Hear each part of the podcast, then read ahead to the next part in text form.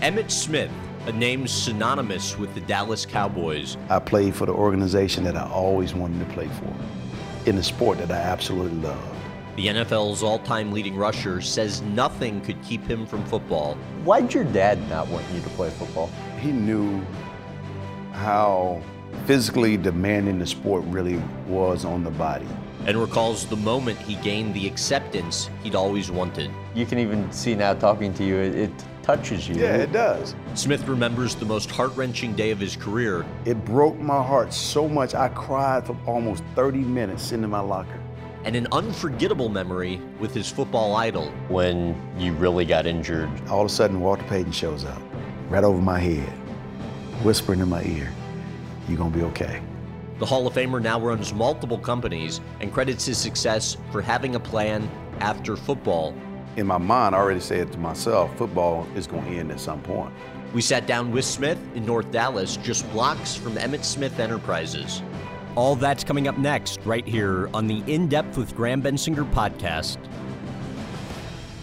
I wanted to uh, start by, uh, you know, talking business. Uh, obviously, that's where uh, your, your head's at now, and that, that's what's consuming a, a, large majority of your time. But I want to take you back to when you were uh, really young. You go to your Pop Warner coach's house and you see uh, blueprints yes. on the table. Yes. How did that impact you? Uh, I think it has impacted me in a way that uh, um, that has opened my mind truly. And this is what he did for me. I mean, he opened my mind to truly what life could be like without football. And uh, so I started thinking about, okay, in, my mind, I already said to myself, football is going to end at some point. All I wanted to go on and do the things that I've been able to do thus far uh, through my sport, and um, and I wanted to transition that into something bigger, uh, not knowing what bigger was until I met Staubach, not knowing what bigger was until I met Earvin Johnson, not knowing what bigger was till I met other former athletes who had transitioned into Michael Jordan and others who has transitioned over into the world of entrepreneurship as well as free enterprise.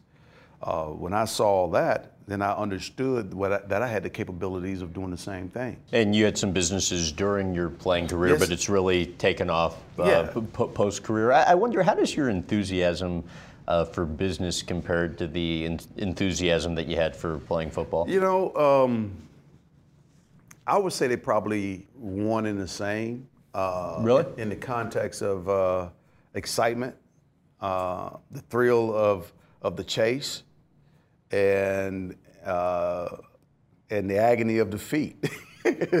so it's never good to lose an opportunity, and it's never good to disappoint someone that you're working with either. So uh, just like in football, it is you letting down the fans, and not only letting down the fans, but letting down your teammates and your organization. In business, you're hurting families, you're hurting other businesses. So it's a lot more real. you know, fans on the other hand, yeah, their feelings get hurt. But in business, livelihoods can change for the better or for the worse. So it's a little different.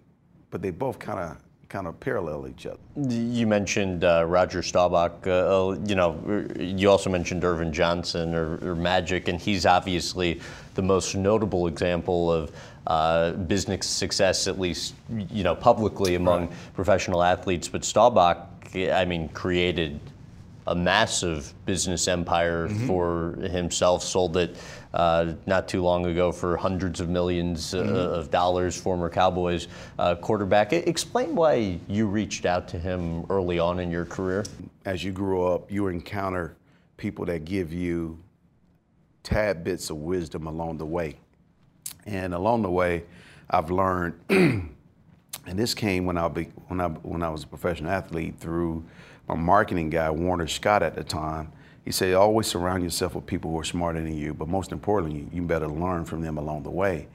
And so, learning from others along the way and having a connection with Roger Staubach and having a connection with the Earvin Johnson, but most importantly, having a guy that I was working for, like a Jerry Jones, who, were who was able to allow me to sit down in his office and listen to some of his business conversation conversations uh, was was paramount for me. And um, you know, having this opportunity to have a dialogue with Roger and understand what he did, actually just said to me, um, yes, I can do it. The question becomes not how you go about well it, it's a how and a when how you go about doing it and when you do it investing in yourself after football is more critical than investing in others while you're playing football I believe you both interned and actually did work for uh, Roger. What, what did you learn from him? Well, I learned that uh, uh, some people talk about culture, uh, some people live culture. Roger Staubach is a person that lives culture. Um, How so? Uh, his organization uh, personifies um, greatness um, and ethical, um, caring, sharing. Um, that's that's just the way everybody operated within that organization. Um, now, granted, there are some that probably didn't do everything that the Roger Staubach way because everybody wants to put their thumbprints on certain things, and they and they may have the right to do that. Uh, but, but, he was doing it right at the top, and he, you saw it top, trickle down. The, yeah, at the top, he got it right, and it trickled his way down, and that's why he was so respected in the in the marketplace, and uh, and did such a great job. So you've obviously had the chance to start several companies. Mm-hmm. Um, tell about you know the the cliff notes of uh, each of your uh, companies. Okay, E. Smith Legacy is a full service real estate development company, and we truly focus on on uh, retail, multifamily, and hospitality. Uh, we we go find a location in let's just say a trade area that we're willing to work in and that may have some services there but may need some additional services. We occupy some land, then we'll come in and get it obviously entitled. Uh, we'll take it through its entire process and then we'll start the development once we have tenants lined up for the property. That's development business. And we'll, we, we'll collect a fee, then we'll collect a promote on the backside uh, with other people money. Other people money, OPA, OPM. Um, oh, or what they say, are you down with OPP? This is OPM, other people money. And so that's the development business. Then um, I have E. Smith Realty Partners, which is a servicing business. It's very similar to the Staubach Company. We represent tenants across the country. And then there's E.J. Smith Construction. We are general contractors in the sense of the word. We focus on uh, concrete placement, place and finish work. Uh, we, we're in a space of uh, commercial construction as well as uh, civil construction. And then I have Prova. I want to change the world of authentication. Uh, I honestly believe that there are folks out there that are spending significant capital on th- what they perceive to be real sports memorabilia merchandise. And the tools that they currently have right now, to me, are way outdated. I think technology has caught up to the point where we're able to put smart tags on items and add statistical data, add add uh, video data, including the point of when the item itself was authenticated and, matter of fact, autographed, if you will. Wow. And so, utilize. And you have firsthand experience yes, with that, understanding yes, the importance of actually, yeah. you know, having the autographs. Oh, without a doubt. Not having. Without, without a doubt. If someone's going to go out and exactly, someone's going to go out and pay, pay. Um, matter of fact, I saw something on Facebook and they talking about my autograph, and it was on a helmet. And I looked at the autograph, it's like my son drew it. so, and I was like, this is not my signature. Right. And and so I had to reply back to it like, this is not my signature. Please don't buy it. But how much of a challenge is access to capital? You know, when you don't have a true track record, access to capital is extremely uh, tough because you haven't proven yourself, if you will, in the, in the marketplace. Um, and even the wealthy man like yourself, when you get into tens of millions of dollars, like money can only go so far. And you want to, as you said, OPM, right? Other people's OPM. money. that's one thing I've learned over the right. over the last 23 years, right. 24 years, if you will. OPM. Right. People use OPM money. Right. And at the end of the day, whether it's a real estate transaction or you go talk to a venture capitalist that believes in the Prova platform and what it's all about and the opportunity that lies there, if the space is big enough for them and they trust who you are and the team that you actually have uh, that's working that can execute against that space, then people invest in you. Uh, but it's always a challenge. Uh, sometimes you go to, and what I found is you go to people, they say, well, um, you're thinking too small. Then you go to others, they say you're thinking too big. Yeah. So you, you got to find the right one that understands that, that you know your space very well. You're focused, you're committed, and you can execute against your game plan and, and bring this opportunity to the market, whether it's in real estate or whether it's in technology. Either way it goes, it's the same philosophy. What do you think you personally have the most room for growth in when it comes to your own just professional development business wise? Oh, I have so much room for growth, uh, whether it's in the areas of truly understanding every aspect of my business. That's always been a goal. Uh, just like I did in football, understanding when our quarterback should be checking out of a run play and going to a pass play, and perhaps what pass play he should be going to. And understanding when we should be checking out of a pass play and running the ball, and what run play we should be running. So, reading those kind of things and understanding our offenses to me is like understanding business from business 101 to to the highest level of business. And and then it becomes how you interact with people. How you make people feel when you're trying to work with them and not only that, but when you're when you have a a directive and you have to execute against uh, that directive and how well you execute against it. It becomes performance then. I want to take you back to when you were growing up. Uh, your father drove a bus for the city. Right. Uh, your mom was a document clerk. You lived in the projects in Pensacola, Florida. Right.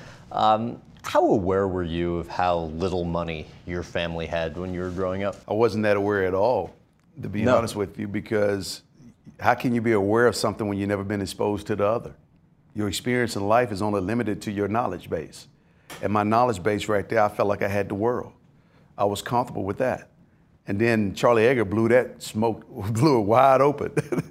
uh, and, and by doing such, it really elevated my mind to the possibilities And that being your, your coach. my coach when I was 12 years old.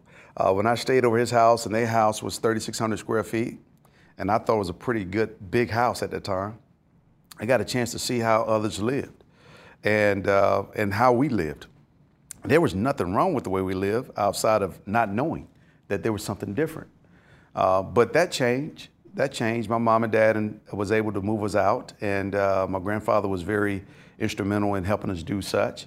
And uh, we moved into our own home. So, um, but seeing that and realizing that that too is attainable um, gave me fuel to want to go and do good.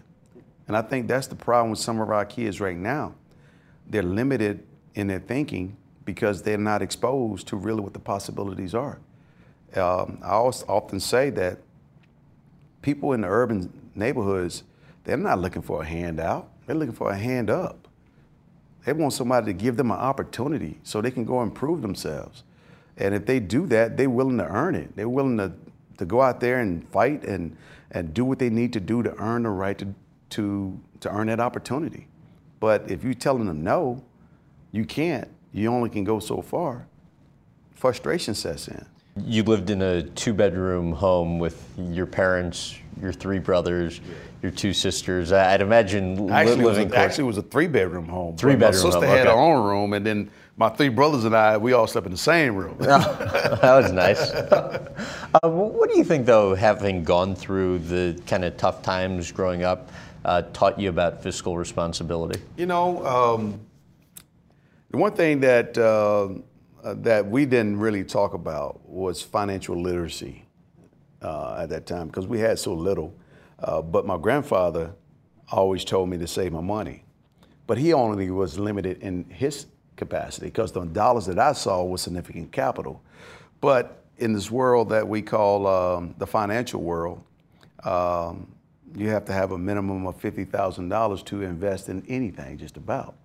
And so not having the ability to sit around the room and, and have dialogue about how you save money, what you invest in, and all those kind of things was something that was not readily available in my household. I did not get exposed to that until I became a Dallas Cowboy and I got my first check. Wow. Then I'm sitting here talking with my financial advisors, and they're talking to me about a balanced asset allocation. What the heck that really means? Well, that means we're going to put some of your money in bonds, we're going to put some of your money in stocks, and we're going to do this. We're going to put some of your money in alternative investments. What the heck is an alternative investment? Okay, it's a little bit more riskier than stocks and bonds. Okay, real estate, venture capital kind of stuff, et cetera, et cetera. That's really what it truly meant. And understanding what that situation was all about helped me understand truly uh, that it's not all about how hard you work. Sometimes it's about how smart you work. And and at the end of the day, your money can truly work as hard as you can, and work even smarter than you can in some cases. Why did you used to turn uh, your shirt and pants inside out when you play? because my mom's, we used to play football after we get out of school, and I used to come home, my clothes dirty. And my mom said, I better not ever do that again. So I think I would get smart, turn the jeans pants inside out, turn the clothes inside out, then turn them inside out before I went back home, and everything looked like it was pretty normal. You ever get caught? I'm sure she knew, knew exactly what was happening. I mean, we couldn't afford to have replacement stuff, and I'm out here damaging the items. Why'd your dad not want you to play football? Uh, I think my father didn't want me to play football because he knew how physically demanding the sport really was on the body. My father sustained uh, a knee injury.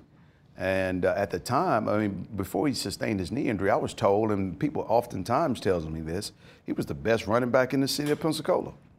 And so, uh, and to this day, that same knee, which he just had replaced, had full knee replacement surgery about, a, about two months ago in June, uh, had, was bothering him. And so now he has a new knee and he's moving on uh, with his life now. But I think that experience that he had, he didn't want none of his kids to go through it. And so, uh, fortunately, um, my mom wanted us to have a complete experience. How can you deter somebody from their passion? Right. And so, uh, at the end of the day, uh, it worked out. Well, it's surprising because it's usually the other way around. It's usually the mom saying, yeah. "No, no, no, we don't want." My mom know, loved fo- my mom loved football more than I did. My mom was a football fanatic. She loved the sport of football, and and my mom probably believed that her son could do anything in football. Really? Yes.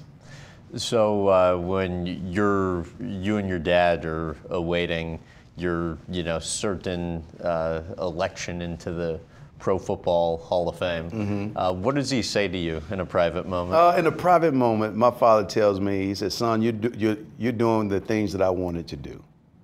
He said, "You're living my dream," and and that's the, really one of the first times that he truly opened up like that, and it was kind of cool to see, but it was it was heartfelt because uh, I knew that he had played the sport and it had to be hard on him to watch uh, his son go out and become that individual that he really wanted to become. Um, and so he probably looked back over his life. I can only imagine. He probably looking over his life, thinking about what it, what his life could have been. I'm just hoping hoping that he's proud that I was able to pick up the mantle uh, where he left off at and carried uh, further and and and do the things. And and I think the Hall of Fame solidified that for him. Well, and you spoke about that conversation a little in your, you know, Hall of Fame acceptance uh, speech, but you know, it got to you then, and you can even see now talking to you, it, it touches you. Yeah, it does. What, what is it about that because conversation? The, because the human spirit itself is such a powerful thing, and uh, I am the descendant of my father. My father was given a considerable amount of talent, and so was I. And uh, I'm just thankful that I didn't squander it and, um, and was able to, to maximize it to, to its fullest. And I'm still trying to maximize it to this day.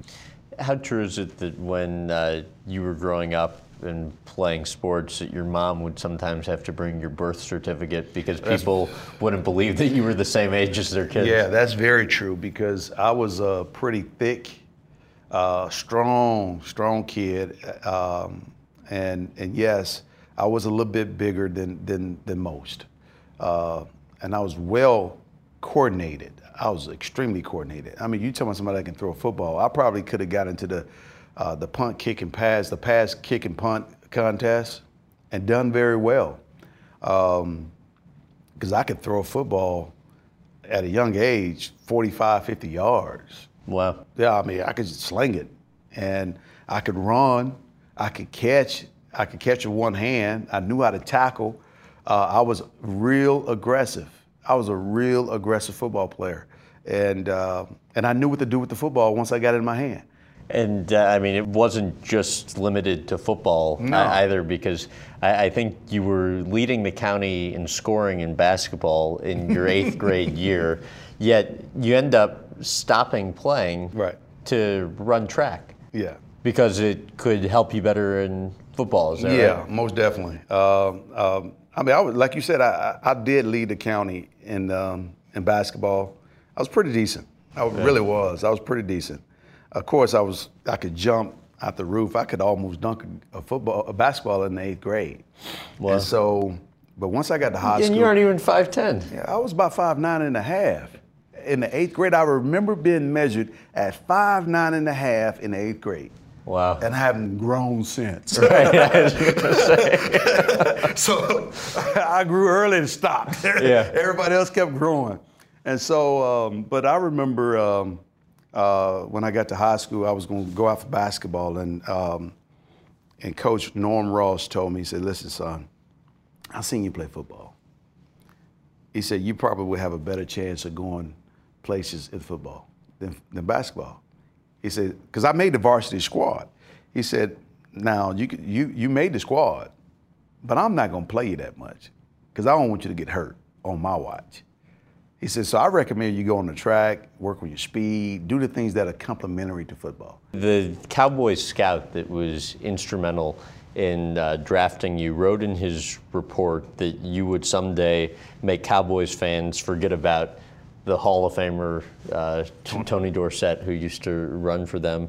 And then, you know, draft day comes and you're, you know, expected to go very high. Right. Tell about what happens and then the call you get from the coach, Jimmy Johnson. Well, you know, every player comes out, and there's these experts that have their mock drafts, and and I was projected to go in the top ten, and so looking at the top ten at that time, um, I thought I had a chance to go to Tampa Bay, which was in, obviously only two and a half or an hour and a half from Gainesville, which made sense to me. I thought I had a chance. If I didn't go there, I thought I would have a chance to go to Seattle and play out in Seattle. And so when the top five went by and Tampa Bay passed me over, then Seattle passed me over, uh, then the top 10 went by, I did not know what was going to happen. Um, I didn't know. I, I started to get very nervous I, because I, I wanted to go in the top 10. then I fell back um, to the 17th pick. About that time, the Cowboys uh, made a trade. Made a trade, and, uh, and I got a call from Jimmy, um saying we're gonna we're gonna draft you, and how would you like to wear a star on your helmet? And it was like a dream come true for me, um, because I had loved the Cowboys when I was seven years old, and I still love them to this day. So no offense to Arizona, but being out there, the Bidwills, they always treated me with respect. They took care of me. I loved them, and still do to this day. Respect them wholeheartedly. Uh, but coming back in Texas Stadium and playing as an Arizona Cardinal versus playing as a Dallas Cowboy absolutely broke my heart. It shattered it, and I knew right then and there And why did that affect you so much? because for 13 years I had got dressed in the home locker room. For 13 years I had played on Thanksgiving Day. For 13 years I played for the organization that I always wanted to play for, in a sport that I absolutely loved, a sport that I believe chose me, and a sport that to me, is everything that any person want to learn about life must play because football is one of those life sports. And that day, getting dressed in the visitors' locker room, hardly ever been in the visitors' locker room in 13 years. Right. I'm walking into the visitors' locker room and I'm sitting at my locker and I'm thinking that my team is on the other on the other side of the wall. And I could not get over that. It broke my heart so much I cried for almost 30 minutes sitting in my locker while all my other Cardinal teammates was walking around looking at me like, wow. I cried like a baby. And went on the field and got hurt and came back in and it was like, mm, this just didn't work out well. yeah. And so the only thing I could think of was honoring out my commitment because my mom and, and, and many coaches finish what you start. And, and that's what I wanted to do for the Cardinals. I wanted to finish what I started with the Arizona Cardinals. Uh, I wanted to honor out my contract, which I did. And what I'm, what I'm thankful of is I gave them everything I had left. And, uh, and what I'm proud of the fact is I ended my, my last football season the same way I started it. 930 some odd yards to the number. how, how bitter were you that the Cowboys released you before that? I wasn't bitter at all. You weren't? No, because I knew I, I, I, knew I wanted to continue to play.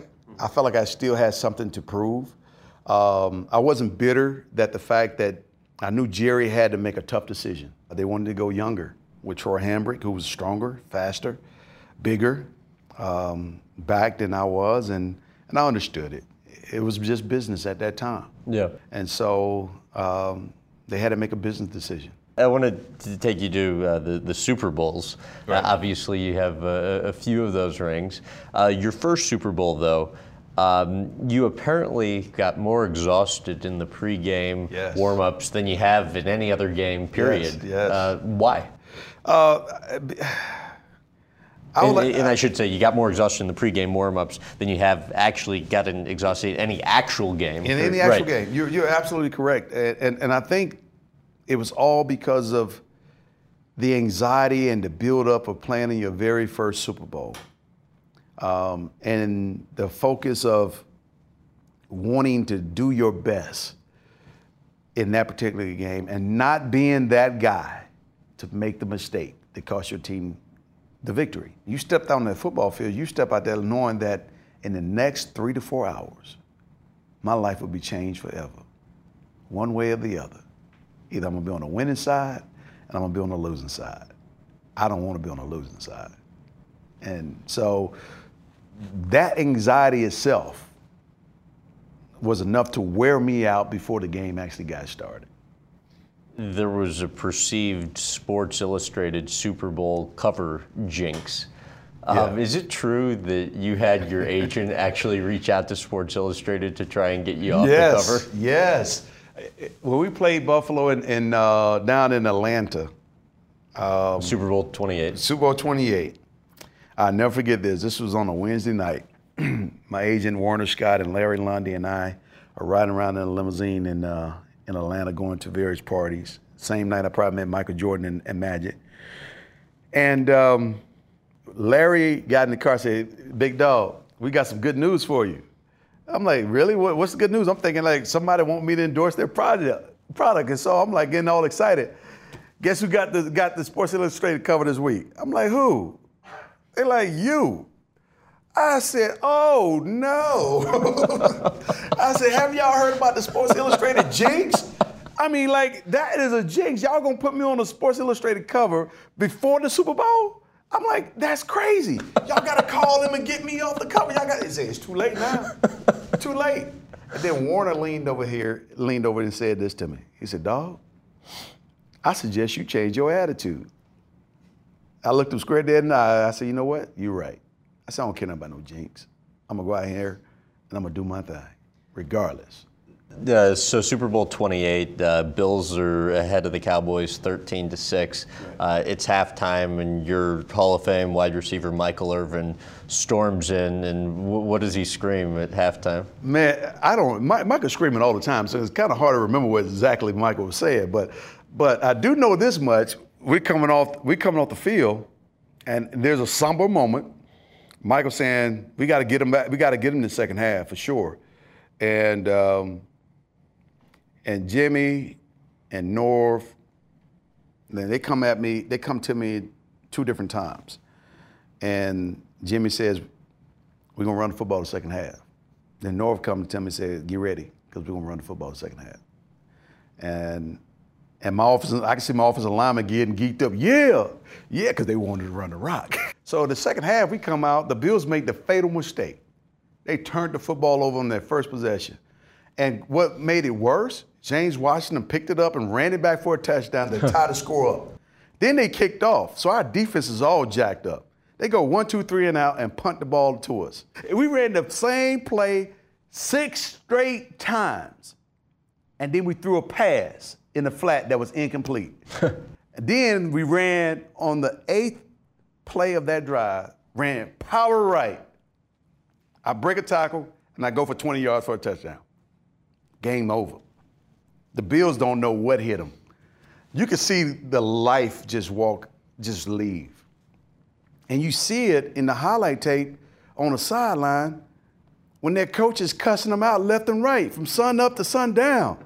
You gotta strike that son of a pop, pop, pop, just going off on them. I mean, and they sitting around like, what just happened? And we just took control of the game. The 90, the, the 93 uh, season finale uh, Cowboys and Giants, NFC East titles on the line. The you know winner of that game gets home field advantage of right. the playoffs. Take me to that defining moment of your career. You know, I think every player has a defining moment in their career, um, and that right there was the one for me uh, because there was so much at stake. That also was the year that I missed the first two games of the season. And, and, you still win the rushing title. Yeah, yeah. We, as Rich Dalrymple used to tell me, it's not where you start, it's where you finish. And every week he used to just say, I used to look at the stats and think, man, I'm behind by 200 yards. He said, just keep chip, chip, chip, chipping away. He would say that every week, just keep chip, chip, chipping away. Then finally, in, in, in week 17, we play in New York, in New York, and everything is on the line. Uh, we got to win this game to secure home field advantage, and not only that, but win the NFC East outright and we playing in New York on the road, cold day, and uh, we having a, a good start. We're on a roll. I take a handoff, an inside trap play, break it out to the right side, John's side, and I'm gone. It's about about 40 yards later, 50 yards later, Greg Jackson, whom I played against in college at LSU, comes up to me on the inside, rides me to the ground, hit the ground funny, uh, clavicle pops, out of my AC area. And so now I have an AC separation, not knowing what it was, but I knew it was, it, felt pretty bad. And I come off the field, they do the analysis, they take me to the locker room, analyze my shoulder, grade, they call it a grade two separation, probably was a grade three, uh, because I could bounce my clavicle up and down with my hand. It sounds fun. yeah, it wasn't fun at all. And so mentally, uh, I know what's at stake. And when you see the doctors and staff go over to a corner and huddle up in the corner and have a private conversation while you're laying there, you know something's not right. Yeah. so, but uh, Kevin Kevin O'Neill comes back and and uh, he says, um, "We need you in this game." And I'm like, "I know." They gave me some some stuff for the pain. Uh, I think it may have been a Vicodin at the time. They cut, they put two knee pads together, cut a hole, made a donut out of, donut out of it, laid it on my shoulder, strapped it to my shoulder to give me a little extra padding on, on my shoulder pads. And I trust that that was all I could do. I, I wasn't going to damage it any further. And um, Norv said, uh, we're going to probably try to use you as a decoy. I'm like, okay. Michael said, I need you to stay in the game just act like you're gonna run the football so they can just line up. Michael Irvin. Irving. And so went back there thinking that I'm gonna be a decoy for, for a whole half. Something changed. the Giants start coming back. the game get very interesting. and they start calling my number. And uh, and I'm like saying, okay, here we go. And the first time I hit the ground, I can hear my hear my chest just cracking, sound like knuckles popping. Um, pain is shooting, radiating. And I'm just saying, oh my gosh. But I can't come out. I can't come out. I got to stay in the game. I got to stay in the game for the whole third and fourth quarter, including the overtime. And I just kept running, just kept running, just kept running. And, and that's all I could ever think about. Everything got quiet. I was in my own zone. I was in my own happy place, if you will. Uh, and that's how I was able to get through the game. Not only that, but my teammates was encouraging me. And, uh, and I kept coming back to the huddle, tears running out my eyes, Troy looking at me saying, you all right? Yeah, just call the play. Just call the play. And it was a run play. I'm like, okay. and he just kept saying, he hang in there, man, hang in there.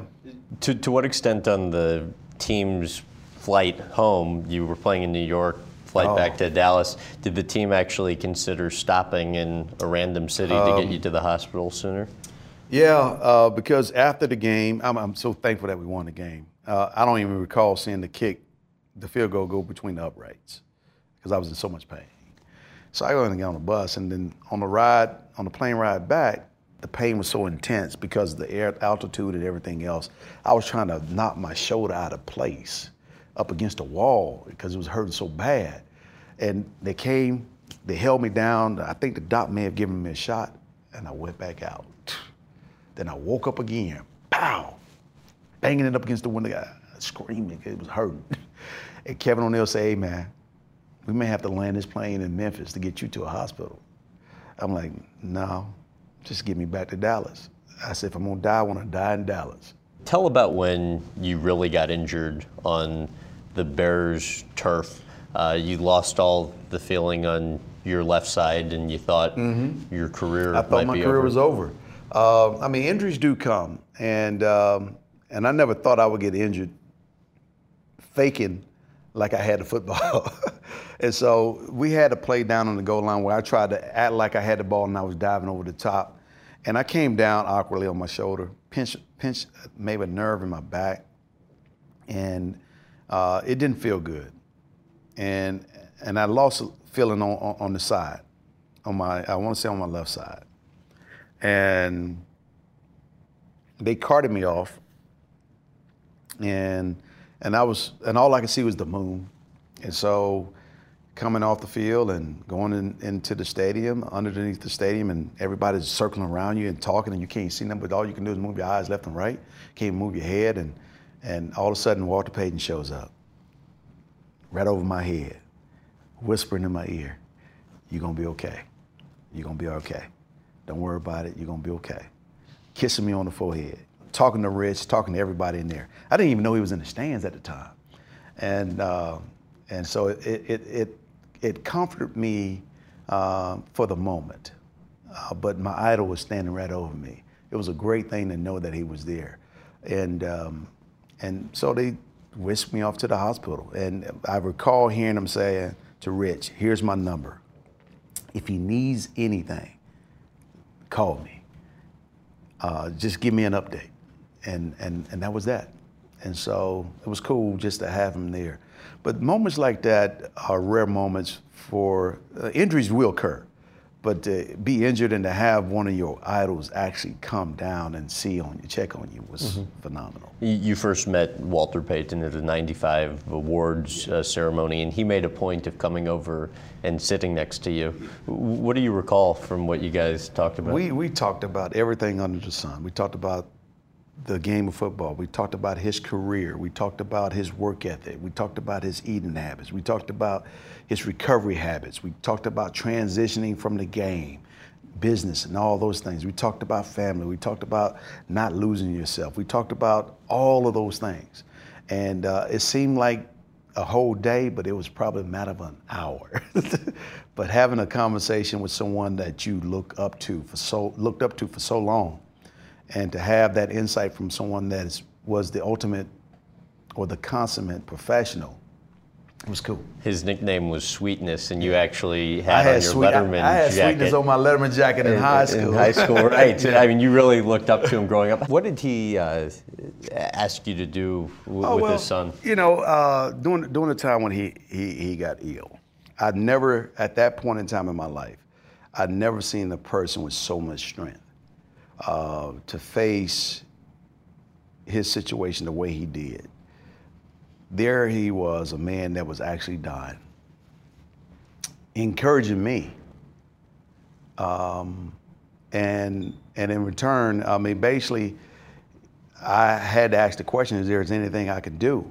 And uh, he said, No. He said, I'm good. He said, I'm at peace with where I'm at. He said, but every now and then, just reach out to my son Jarrett and make sure that he's okay. Stay in touch with him, and just be there for him if he needs you. And that was it. And I was like, that's not a problem. I would do that. He died at 45 Yeah. years old, and a few days after that, the Cowboys are playing the Vikings. yeah.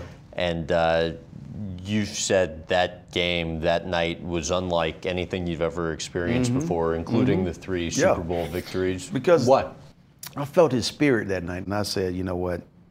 Tonight I want to dedicate this night to him. I want to go out, and I wanted it to be the best night I've ever had in my professional career. I wanted to go out and rush for over 275 yards and break his single season rushing record. That's what I wanted to do. And man, I was on a mission.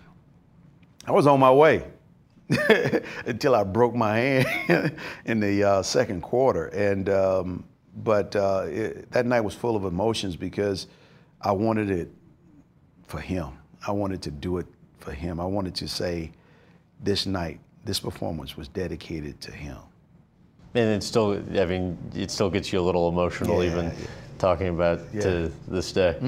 He, he meant a Yeah, lot I to you. mean, yeah, I mean, he did. I mean, he he was a he, he was a, a a great man, and uh, and I just loved the way he handled himself on the football field, handled himself off the football field. Even some of the referees that I joke around with, they say you, you I remind them of him because I joke with him just the way he used to, and I didn't even know he used to joke with them. Yeah. But but that's you know that's the ultimate compliment when when when someone says that you remind them of someone that you looked up to as a athlete. That's that's kind of cool. booze, drugs, girls, the you know the kind of the excesses of the Cowboys of the '90s. Stories have become that of legend. How hard was it to avoid getting caught up in all of that uh, excess? You know, um, I could point to a couple of occasions where I learned very valuable lessons.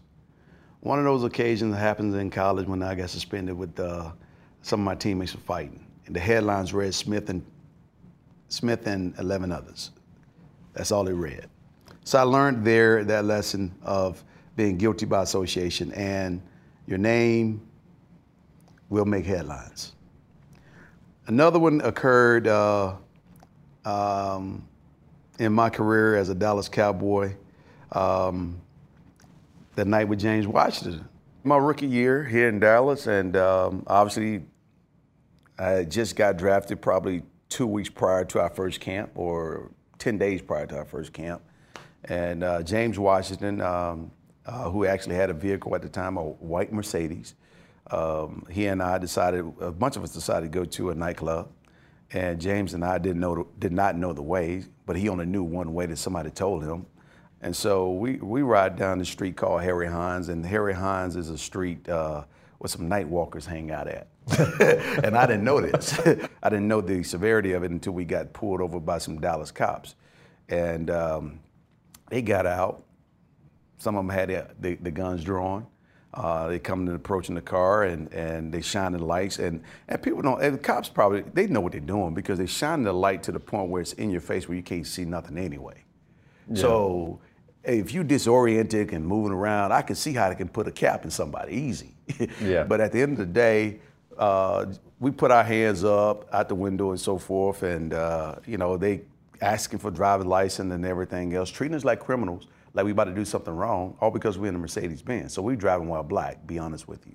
And these are black cops. so it's not like these are white cops, these are black cops. so uh, at the end of the day, uh, they, they, they, they, tell us, guys, do y'all know what street y'all on? I'm like, man, I'm new to this city. How would I know this? Right. and so he started to explain to us what street we are on, and, and I'm like, okay, cool. Uh, James, uh, James driving. We got out, got where they let us go. And right then and there, I said, I learned my second valuable lesson. What did you learn from it? I learned never to ride with anybody. Drive yourself. yeah, right. You can leave when you want to. You can go where you want, and everything else. then I learned a valuable lesson one night, hanging out in Dallas.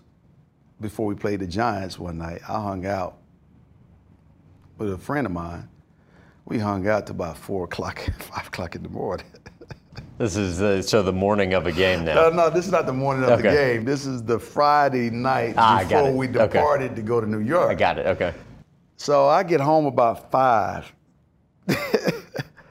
we the plane departs at ten, so I get about two or three hours of sleep, right? And I'm wore out. Well, the next day we playing, and we jump on New York behind, and I'm having a good game. But I'm in a huddle and I'm gasping for air. I can't hardly breathe. My legs are just numb. I turn to, turn to Mike. I said, Mike, I can't feel my legs. I can't feel my legs. And so after that game, New York comes back we barely wins the game. On the ride back, I said right then, I said, you know what? I can't do this no more. I cannot do this no more.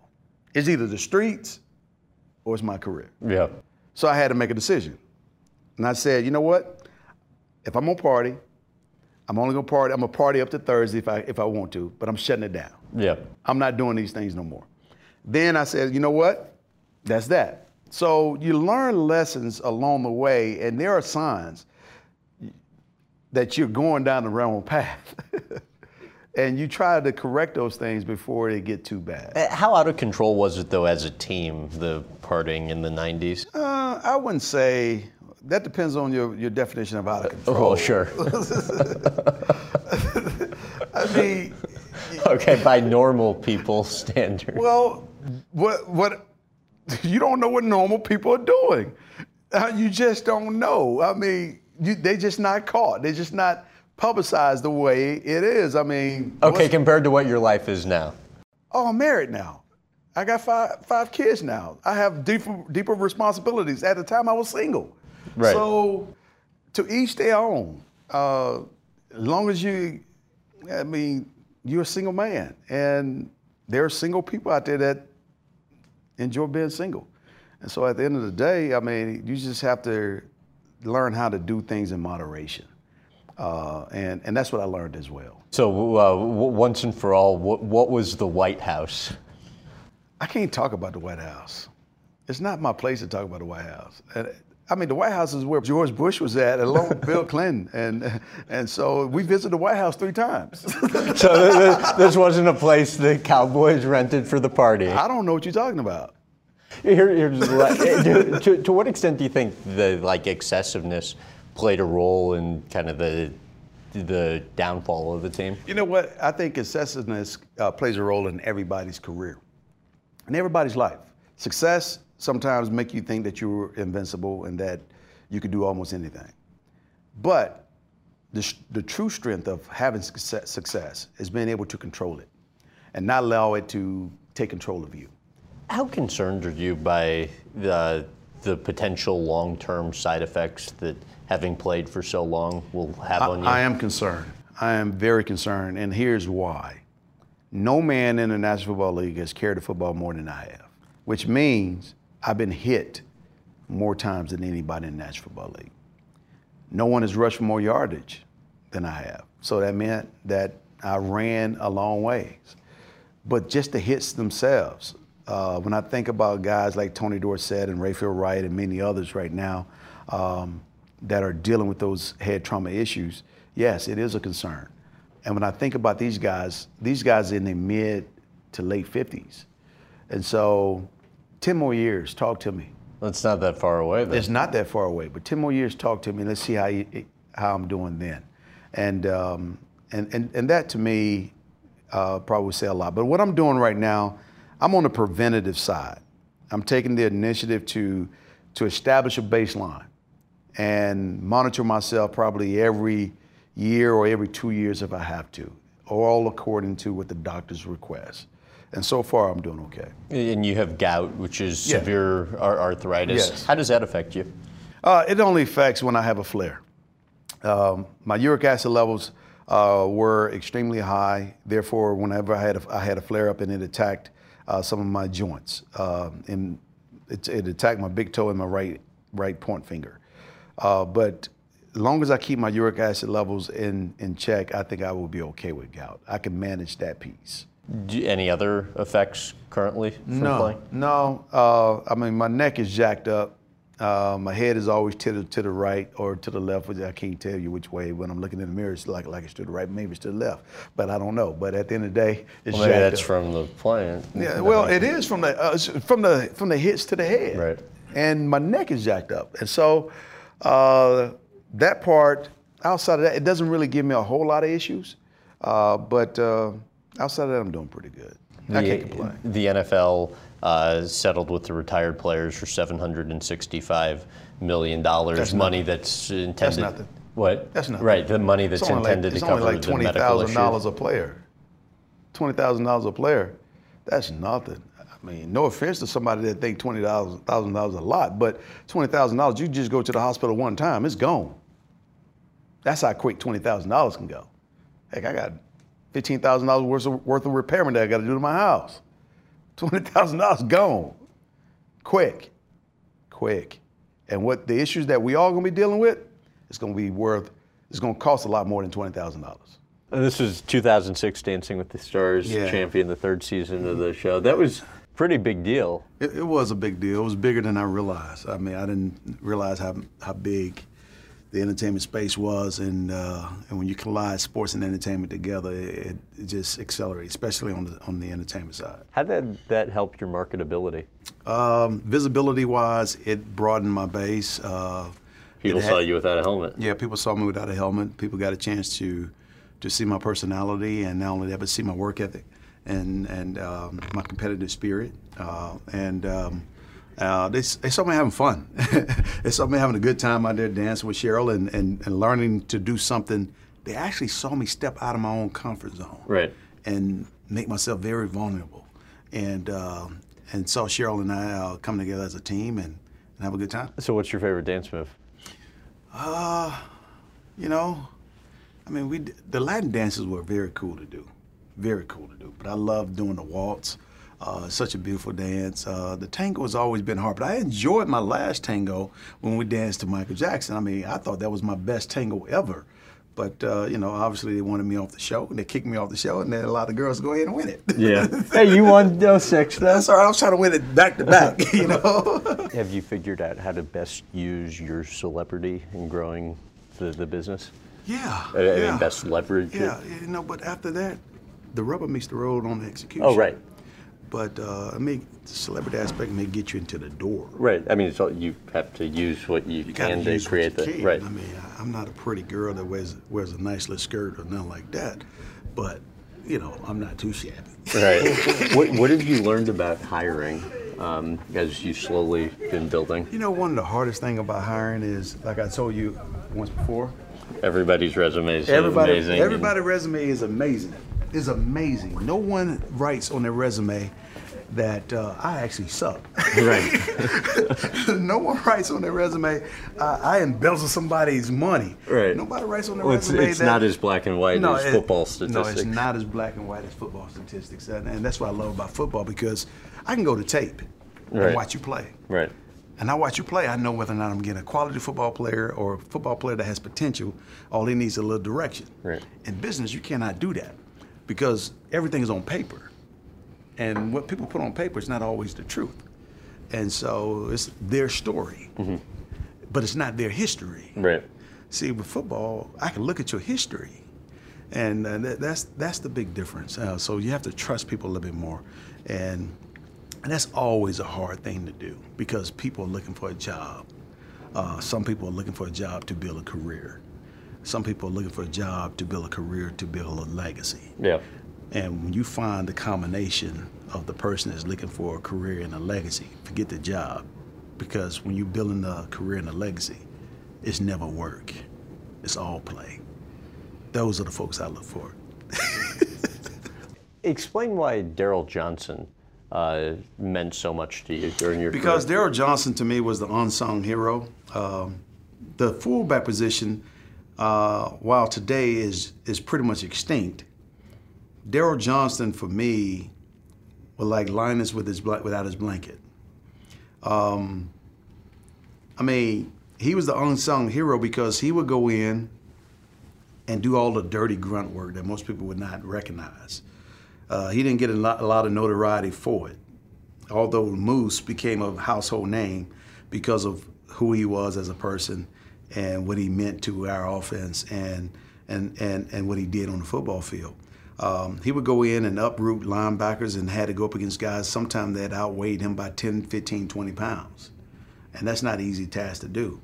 And you took my head on collisions and all those kind of things. That happened quite a bit for Daryl Johnston. I knew what he went through, and and I know that it was it wasn't an easy task. So when he got one or two carries, I wasn't happy about it. But when he got one or two carries, so be it. Let it get his one or two carries. Yeah. right. That's what they pay me for, Daryl, to run the football. he understood that, but we would joke about it all the time. Um, he would tell you right now, I probably got mad when he carried the ball at least one time. He, he's like, why you get mad? You getting 29 carries. He, he pretty much right. why should I? But uh, but he, he made personal sacrifices, and, and, I, and I think the same way for a lot of players. Um, guys like Troy, myself, and Michael, and others, we get a lot of attention. We get a lot of attention, and and I'm not going to say rightfully so, but we play in some of the marquee positions, and uh, guys like Daryl Johnston and and many others, offensive linemen, don't always get their just due in terms of respect from the world. Really a pleasure. Pleasure's all mine, brother. Good seeing you. Thanks for listening to the In Depth with Graham Bensinger podcast. You can also find us on Facebook, Instagram, and Twitter at Graham Bensinger, and visit grahambensinger.com for TV times in your area. Also, don't forget to check out our YouTube channel at youtube.com slash Graham Bensinger for hours of extra content. If you enjoyed this episode, please give us a rating and review on iTunes or wherever else you listen. This has been the In Depth with Graham Bensinger podcast.